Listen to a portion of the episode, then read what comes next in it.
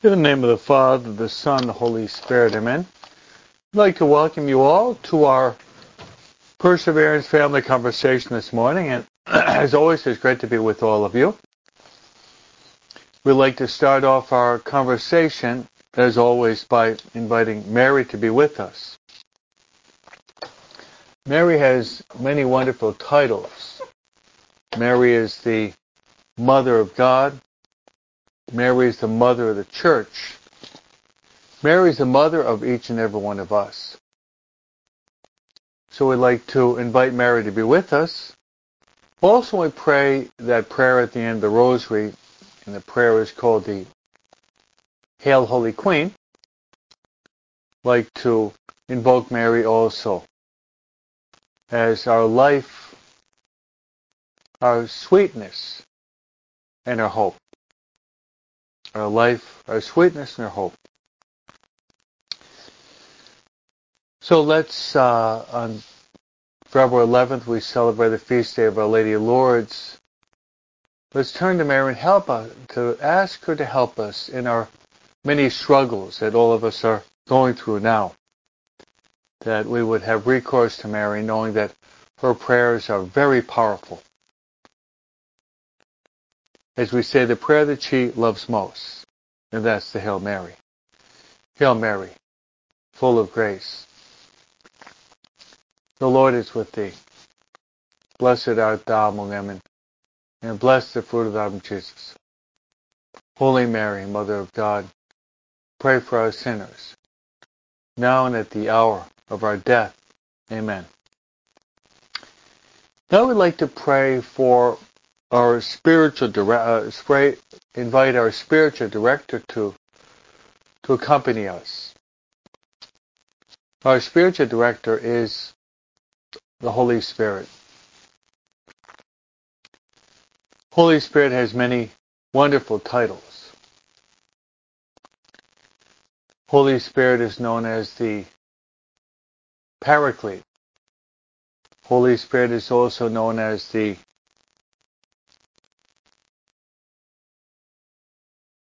gift of gifts. Holy Spirit is also known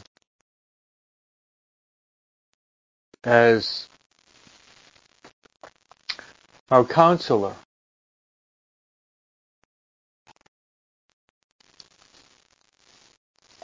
I'd like to pray also for Holy Spirit is also known as our consoler.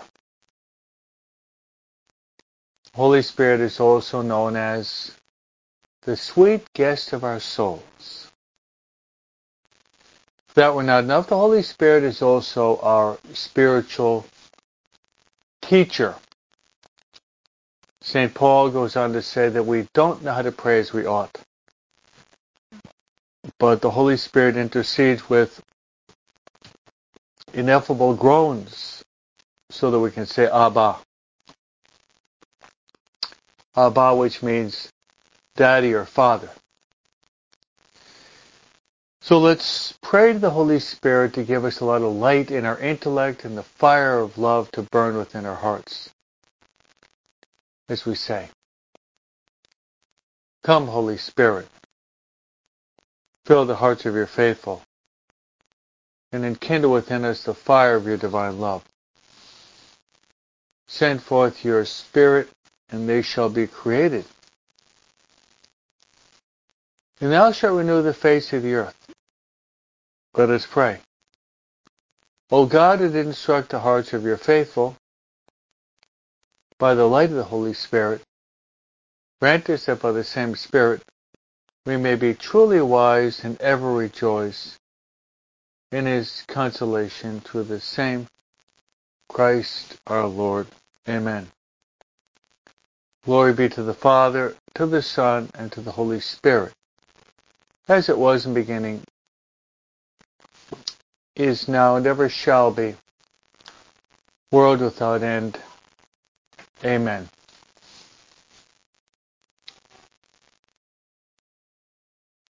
Our Lady of Guadalupe, pray for us. Saint Joseph, pray for us. St. Michael the Archangel, pray for us.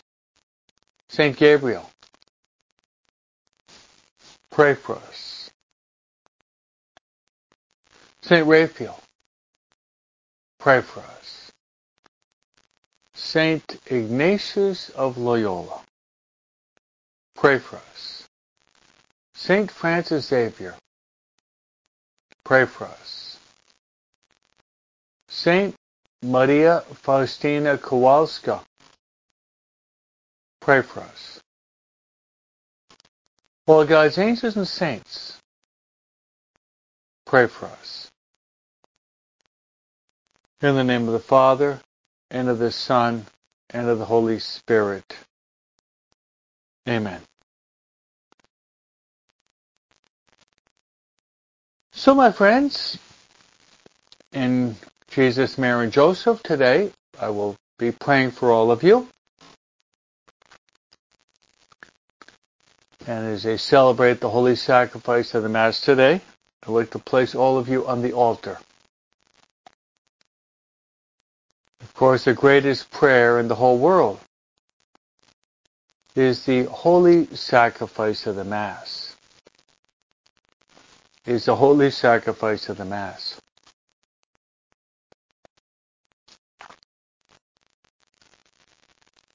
So I'd like to place all of you on the altar in the holy sacrifice of the Mass. I'd like to offer these specific intentions. First of all, that all of us would make a concerted effort to be open to the Holy Spirit. Our sanctification our sanctification depends upon, my friends, our being open and docile to the inspirations of the Holy Spirit, the Paraclete. So perhaps we can say this prayer often today. Come, Holy Spirit. Come, Holy Spirit, come through the heart of Mary. Come, Holy Spirit. Come, Holy Spirit, come through the heart of Mary.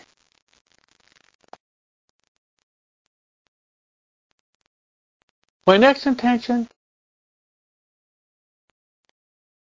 I'd like to pray for all of your families, our families, that our family members would draw closer to God. In fact, only God can give us true happiness. Only God can give us true and authentic, authentic happiness.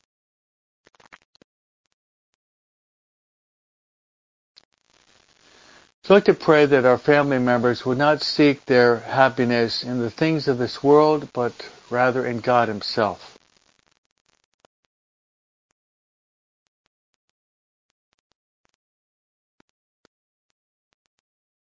My third intention will be this very day, people will be dying. The moment we die is the most important moment in our life. The moment we die will determine our eternal destiny, meaning where will we go and remain for all eternity either salvation or condemnation. There's no other place. So pray that those who will, who will be dying today, those who will be dying today, will obtain a holy and happy death. They'll attain a holy and happy death that despite our many sins that we would have great trust in God's infinite mercy. Let's pray also that we would have a holy and happy death ourselves. Nothing more important than getting to heaven. May God help us to arrive at our eternal destiny, which is to contemplate the beatific vision of God for all eternity.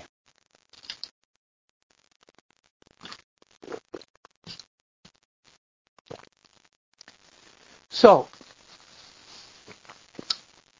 as I often do, I'd like to start off with some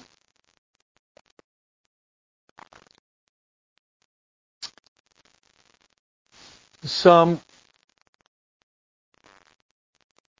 reflection that can help us to set the tone of the day.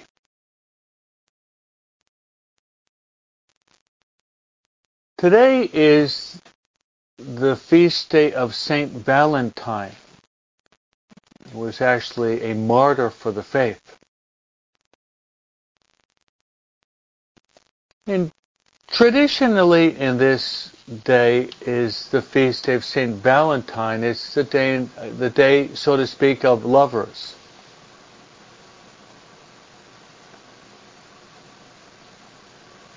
But I'd like to give you a a Catholic interpretation of Saint Valentine's Day of Lovers.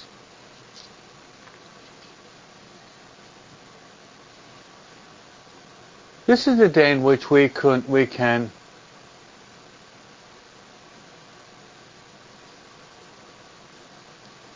It's a day also when people give each other cards with heart with like cards with hearts on it. The day of lovers can be this for us. The day in which we Seek our refuge in two hearts. Let us seek our refuge in the Immaculate Heart of Mary and in the Sacred Heart of Jesus. So for us, Valentine's Day can be interpreted as the day of the two hearts of Jesus and Mary.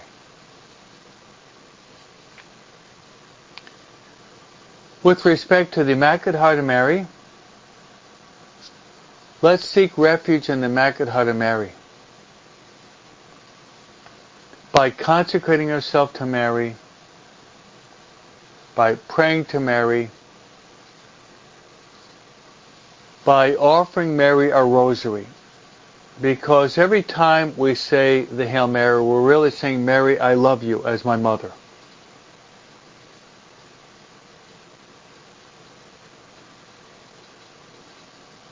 Now, how can we show our great love to the Sacred Heart of Jesus?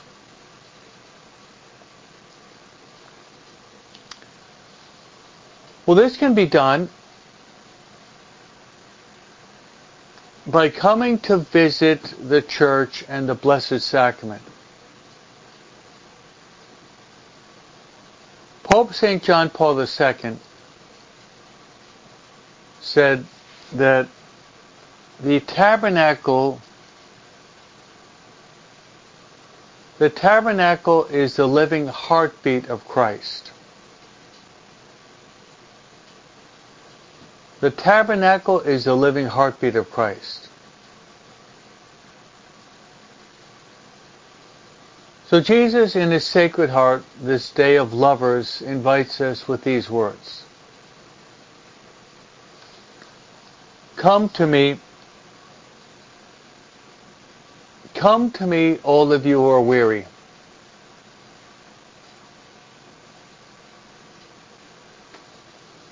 And I will give you rest.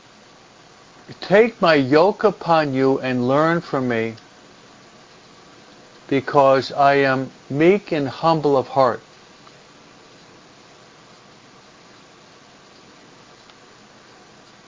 For you will find rest for your souls. For my yoke is easy and my burden is light.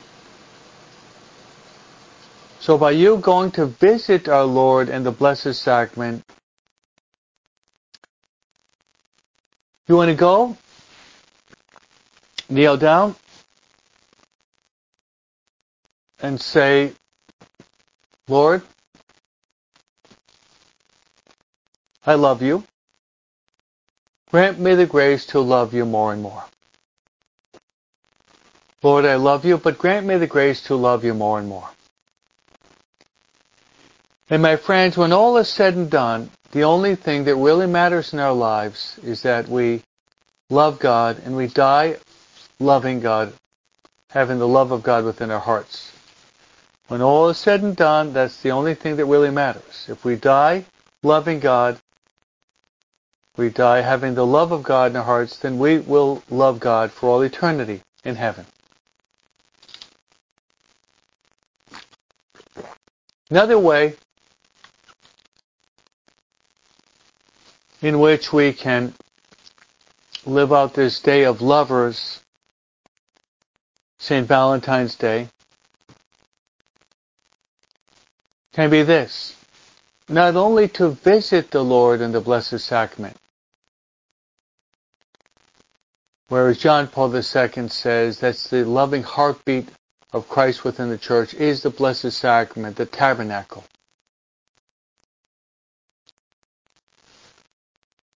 But also to, as I said yesterday in my talk, my Monday talk on the liturgy, the sacred liturgy in the Mass, is to go to Mass. To go to Mass and to participate fully, actively, and consciously in the holy sacrifice of the Mass. And being in the state of grace to receive the Eucharist with faith, devotion, and love.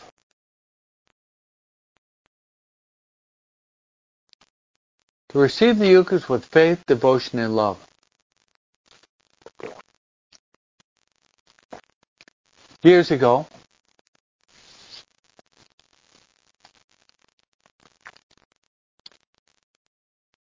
years ago,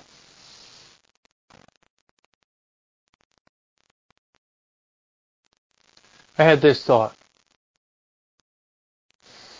When I arrived here in California, there was a young man that had to have a heart transplant. And it happened a good more than 25 years ago. Now, now this young man lives in Texas with his parents, and he's he would probably be in his 40s. He had a successful he had a successful heart transplant. Now we we can have a successful heart transplant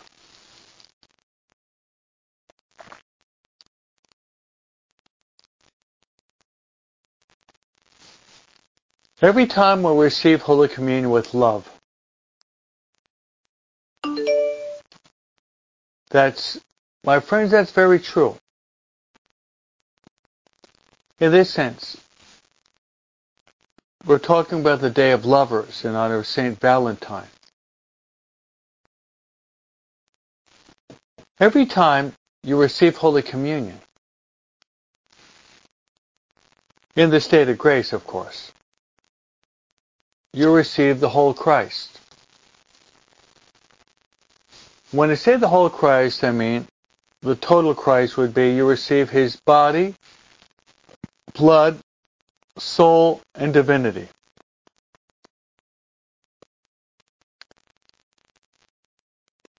So in the body of Christ,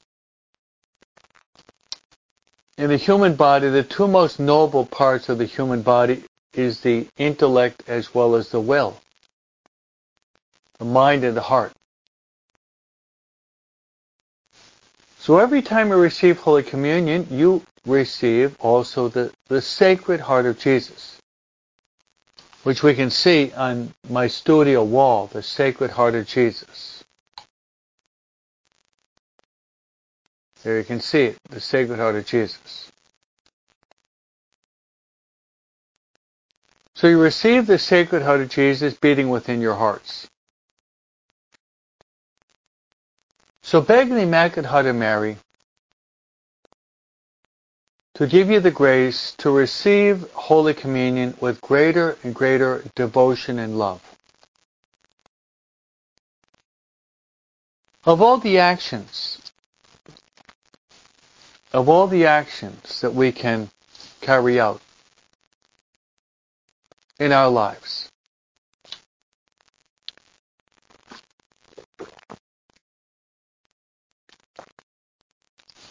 of all the actions that we can carry out in our lives, there's nothing greater than going to Mass and receiving Holy Communion. But with love. In fact, your salvation and my salvation depends on that. Jesus says this categorically. With unequivocally, he says our salvation depends on that in these words from John chapter 6. I am the bread of life. Whoever eats my body and drinks my blood will have everlasting life, and I will raise him up on the last day. So, my friends, this is the day of lovers. Let us go to the ultimate source of love, the Immaculate Heart of Mary and the Sacred Heart of Jesus. May we love, well, may, may we try to live out the greatest of all the commandments, to love God with all of our heart, mind, soul, and strength. And may we love our neighbor as we do love ourselves.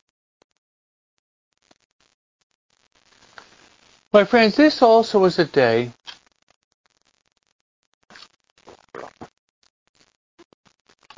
in which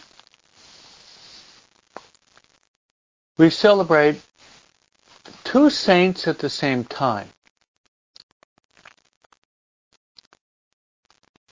These saints lived in the 800s, the 9th century. Their name is Cyril and Methodius.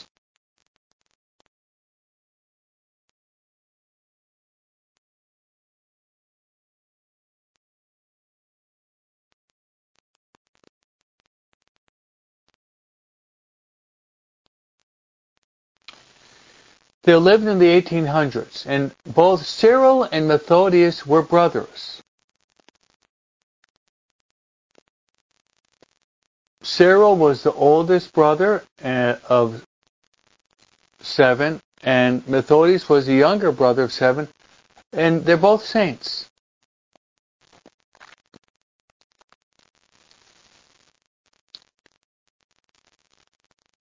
They were proclaimed by Pope John Paul II as the co-patrons of Europe with Saint Benedict. They evangelized the Slavic nations.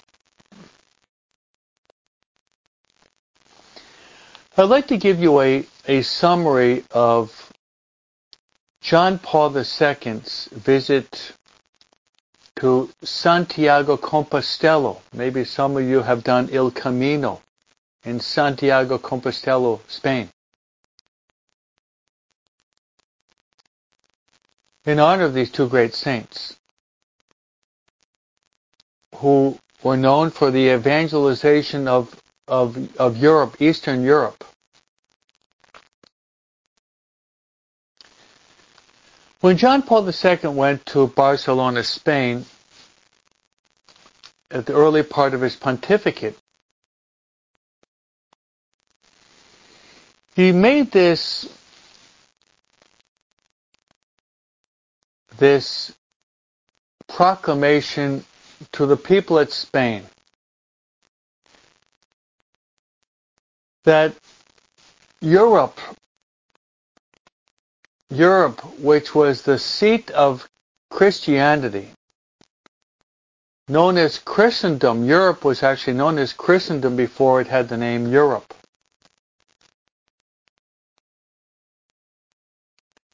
was a series of countries united basically in Christian values. Spain and France and Germany and Italy and Portugal in Eastern Europe, Poland, Czechoslovakia. It took possibly a thousand years to really form Christian Europe. And you really cannot talk about Europe without talking about its roots in Christianity. John Paul II praised Europe for its Christian values. Love for life, love for family, the pursuit of peace, the pursuit of justice, the defense of the human person, deep-rooted love for God, love for neighbor. These were, these have been the Christian roots of, of Europe. But John Paul II said that Christianity in Europe is basically in crisis. We're talking but probably about 40 years ago. Christianity in Europe is in crisis. Pointing to not simply a paganism but a neo-paganism is spreading, pervading Europe as well as we might say the United States. And many of our forefathers actually came from Europe. Now what is present in modern Europe and in America?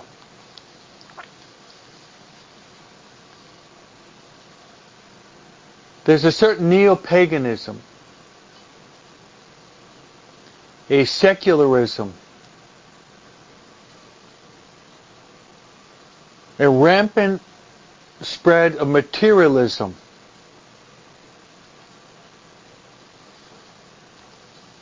An aggressive attack on human life.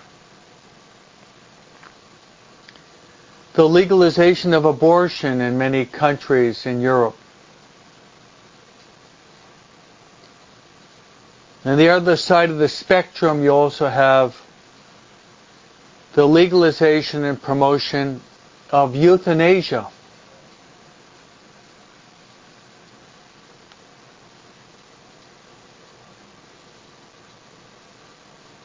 The loss of family values and the loss of the respect for the sacrament of holy matrimony, wherein couples are starting to, to live together without pursuing the recept, preparation and reception for holy matrimony.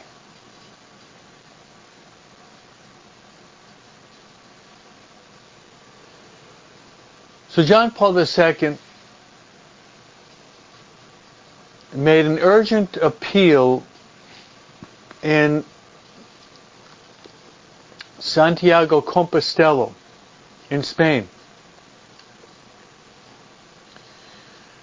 for the present generation, the younger generation, to re-evangelize, to, to re-evangelize Europe.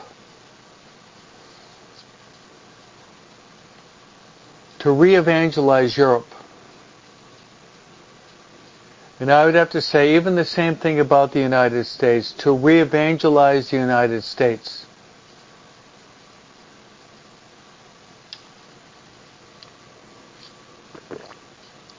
building upon the teaching of John Paul II,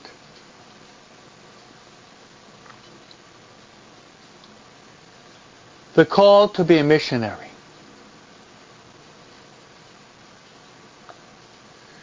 I'd like to mention to you, my friends, because we're trying to cultivate our minds, we're trying to cultivate our, our theological foundations. I'd like to mention some documents on ev- the evangelization of Europe, but by means of the some of the missionary documents in the church.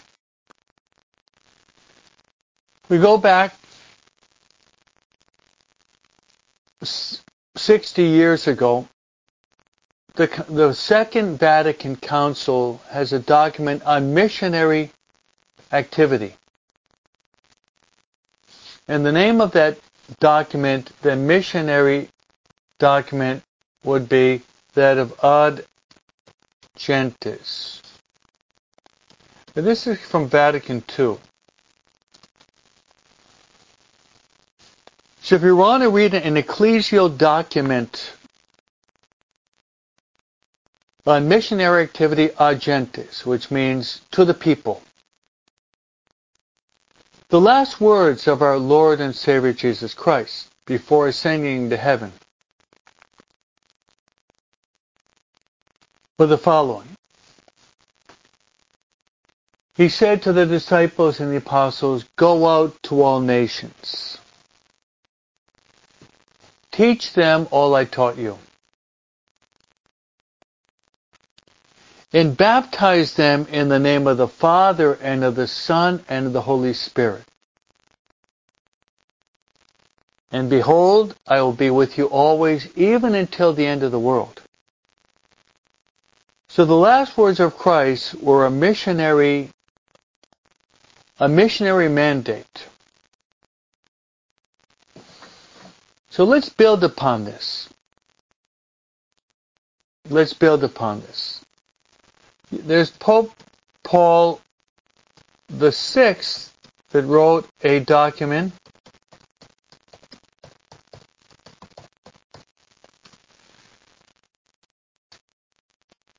And the name of that document of Pope Paul VI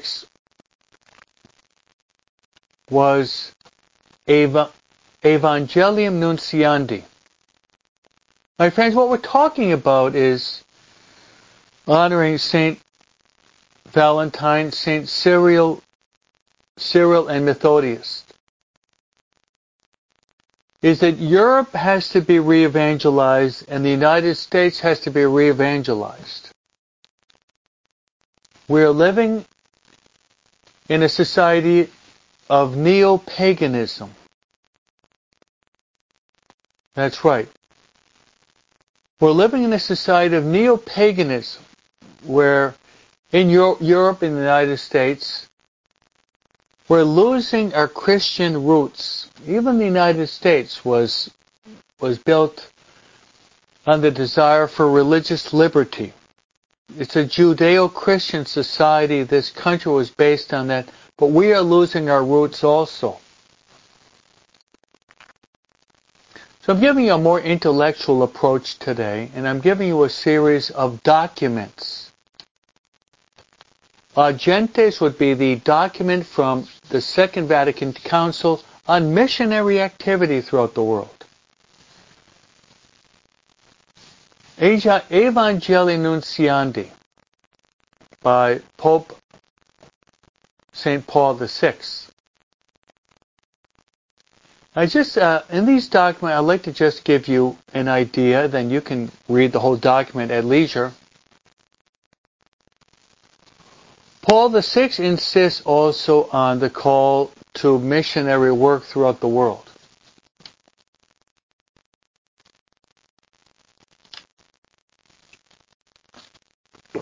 And what does he say? One idea I'd like to glean from Evangelii Nuntiandi is Paul VI says this.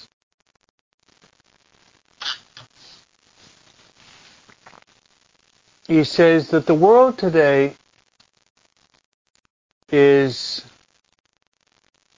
full of a lot of words, a lot of ideas, a lot of concepts. Speaks about also the cacophony of strident protests, Paul VI. Then Paul VI says in this document, what the world needs more than anything else are saints. The saints are the best missionaries. The saints are the best evangelists. The saints are the best teachers. the saints are the best catechists. So if we want to become like St. Cyril and Methodius and St. Valentine and like John the 23rd and Paul the 6th and Francis Xavier, we want to be a good missionary, then all of us have to strive in our lives. Strive in our lives to become the saint that God has called us to be. And as a famous writer said, the greatest tragedy in our lives is not to become the saint that God has called us to become. Quoting once again Vatican II. Vatican II, which would be Lumen Gentium chapter chapter 5. That is the universal call to holiness.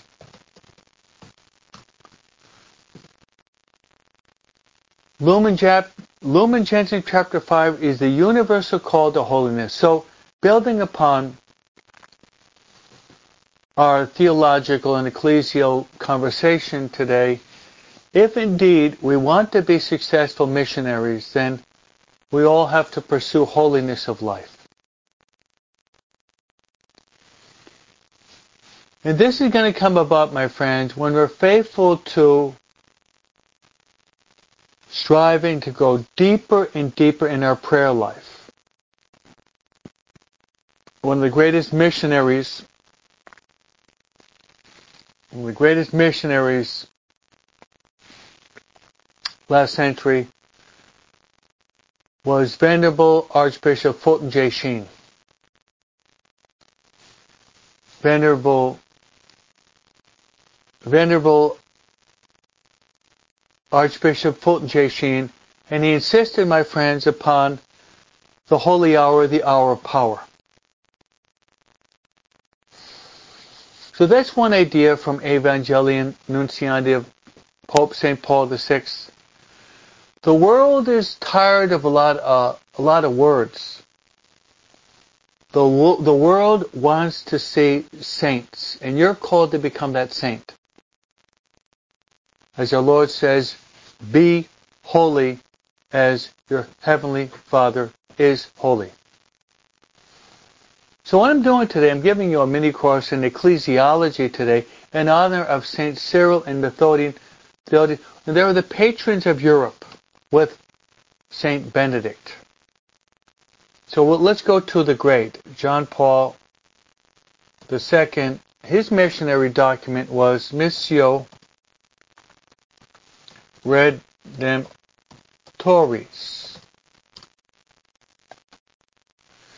You're going to become Latin scholars by the end of the class today because the, the documents are first written in Latin. So you're going to become Latin scholars, aren't you? Latin scholars. Okay, so Missio Redemptoris is the missionary encyclical of John Paul II. And I would say, my friends, talking about the evangelization of Europe,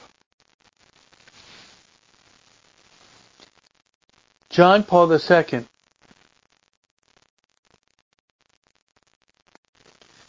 John Paul II would be one of the greatest missionaries we've ever had.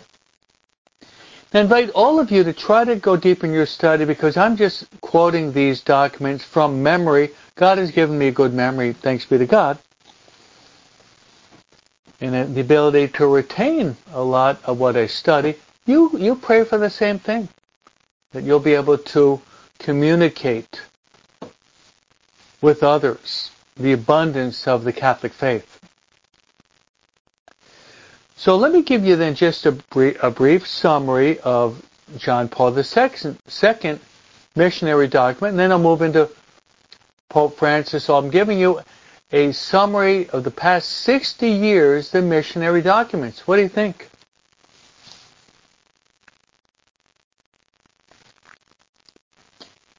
John Paul II, without a doubt, was the greatest missionary last century. With him would be Mother Teresa of Calcutta,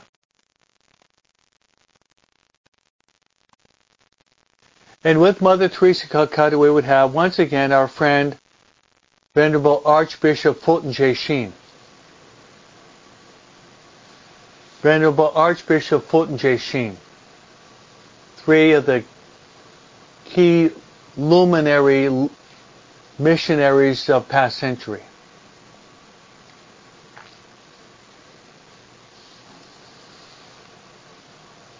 So John Paul II, Missio Redemptoris, says this, that from our baptism we're all called to be missionaries. That's right. From our baptism we're all called to be missionaries.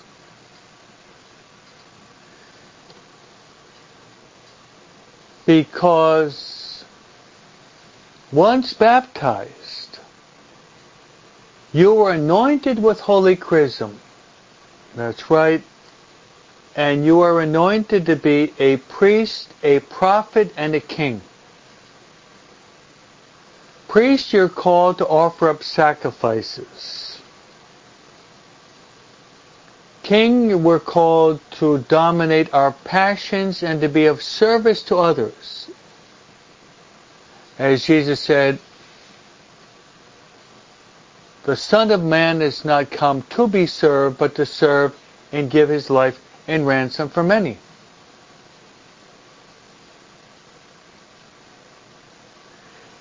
And prophet is someone who announces the good news to the whole world.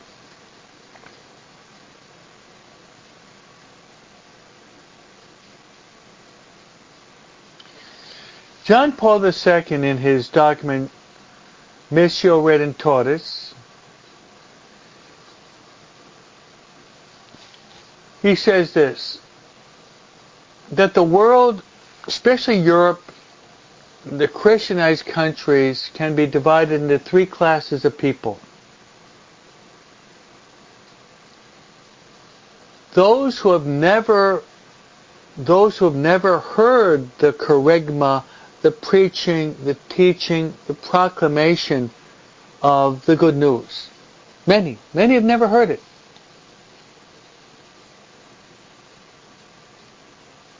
Many have never heard it.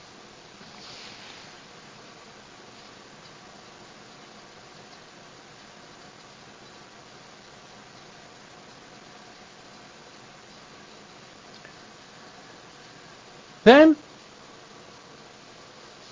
there's a second group of those who have heard the Word of God but have hunger for a greater growth in their faith, and that's you people.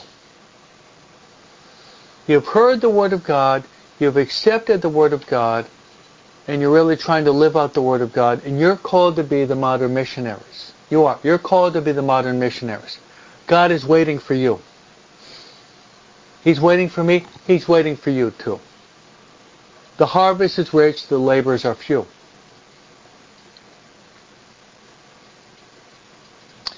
But the third group, and this is the group that we have to go after. The biggest religious group in Europe, the biggest religious group in the Philippines, the biggest religious group in Mexico, the biggest religious group in Brazil, the biggest religious group in South, Central, and Latin America are Catholics but non-practicing Catholics. That's some of the concepts of John Paul II in his missionary document, Missio, Missio. Missio Redemptoris. That's right. Missio Redemptoris.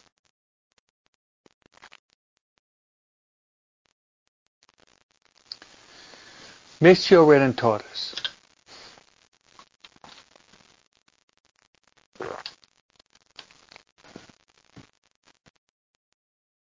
Then John Paul II says this.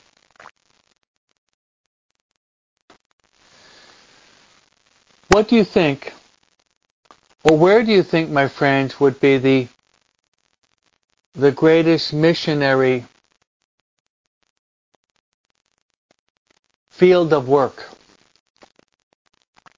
or territory? What do you think?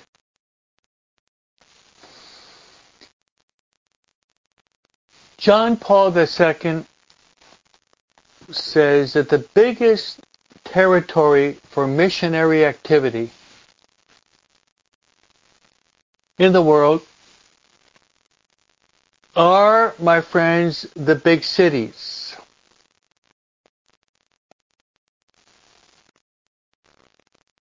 In the United States, New York, Chicago, Philadelphia. But also the biggest diocese in the United States is where I am right now. Los Angeles. The harvest the harvest is rich but the laborers are all too few. Ask the Lord of the harvest to send more laborers to work in his vineyard. Beatriz Sanchez has put it in, in other words, falling, fallen away Catholics. Catholics that were baptized, they made their first communion, they made their confirmation, but they've fallen by the wayside.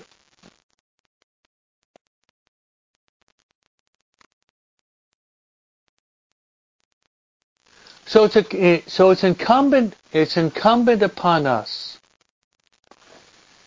in honor of Saint Cyril and Methodius who suffered very much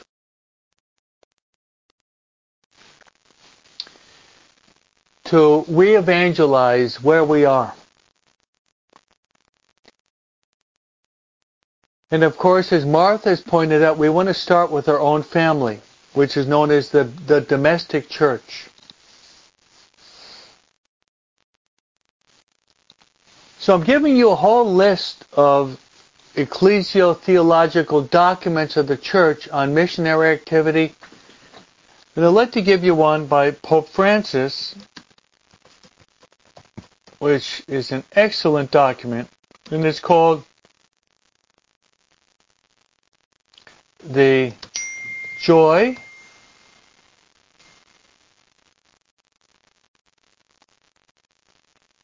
of the Gospel. This is one of the first documents of Pope Francis. The Joy of the Gospel. It's very, very rich. Now I'd like to just point out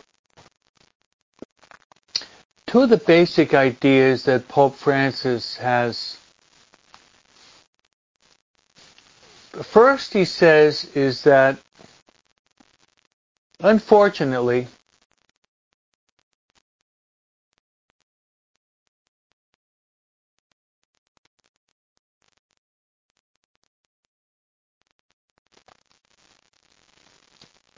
Unfortunately, Pope Francis says,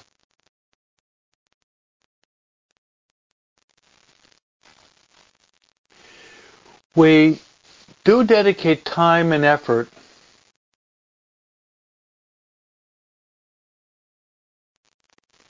to helping out the poor. We have social services and government policies to help out the poor, which is very good. Because Jesus said, I was hungry and you gave me to eat. I was thirsty and you gave me to drink. I was naked and you clothed me.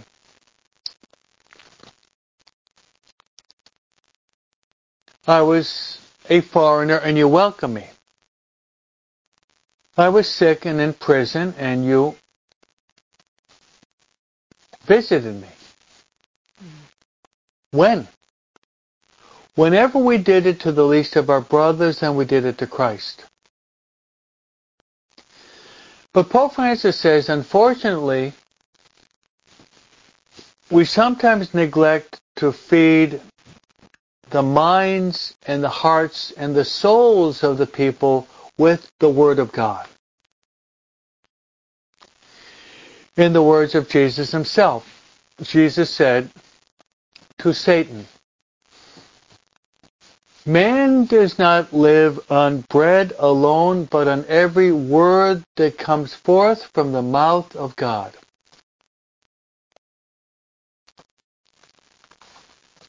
Man does not live on bread alone, but on every word that comes forth from the mouth of God. Then in this encyclical of Pope Francis, The Joy of the Gospel,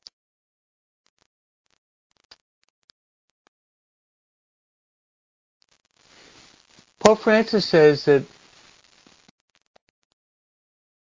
by preaching the gospel, we have to preach the gospel motivated by the joy of Christ. If individuals, there are many individuals today that are in a severe state of sadness, desolation, I'd even say a state of, of depression.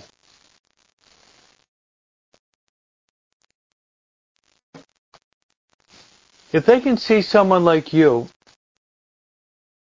someone like you, or imbued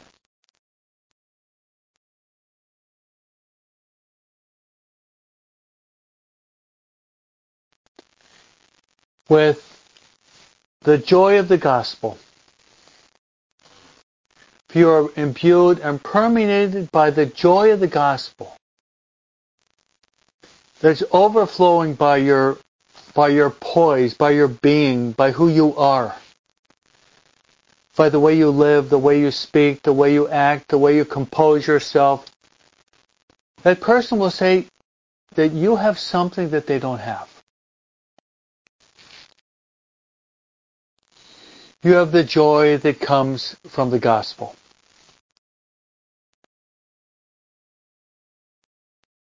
the joy that comes from the gospel.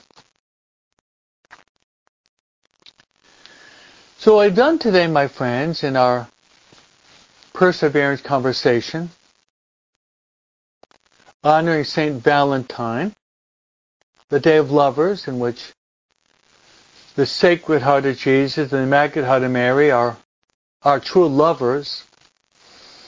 I've also spent my talk, my, my conversation with you talking about Saint Cyril and Methodius, who are the co-patrons of Europe with Saint Benedict.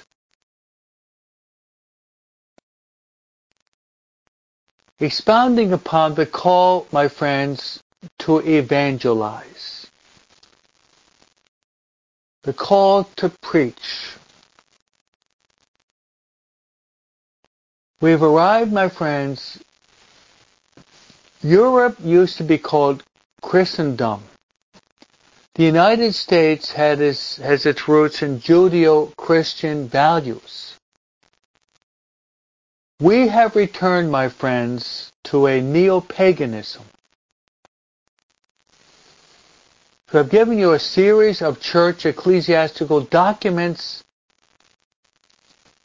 on the call to be missionaries. Let's beg the Blessed Virgin Mary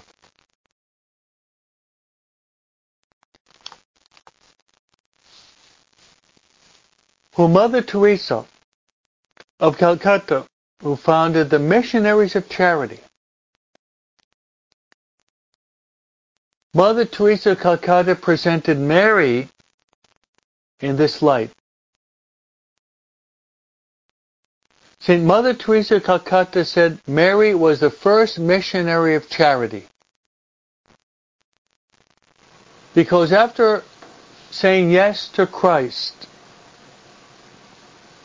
Behold, the handmaid of the Lord, be it done to me according to thy word.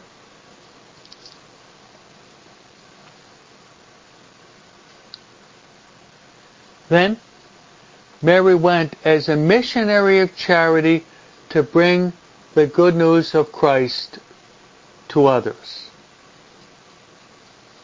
So in the midst of so much paganism, secularism, and confusion, let us pray that we would be the light of the world, the salt of the earth, and the bright city on the top of the mountain. The Lord be with you. May Almighty God bless you, the Father, and the Son, and the Holy Spirit. Amen.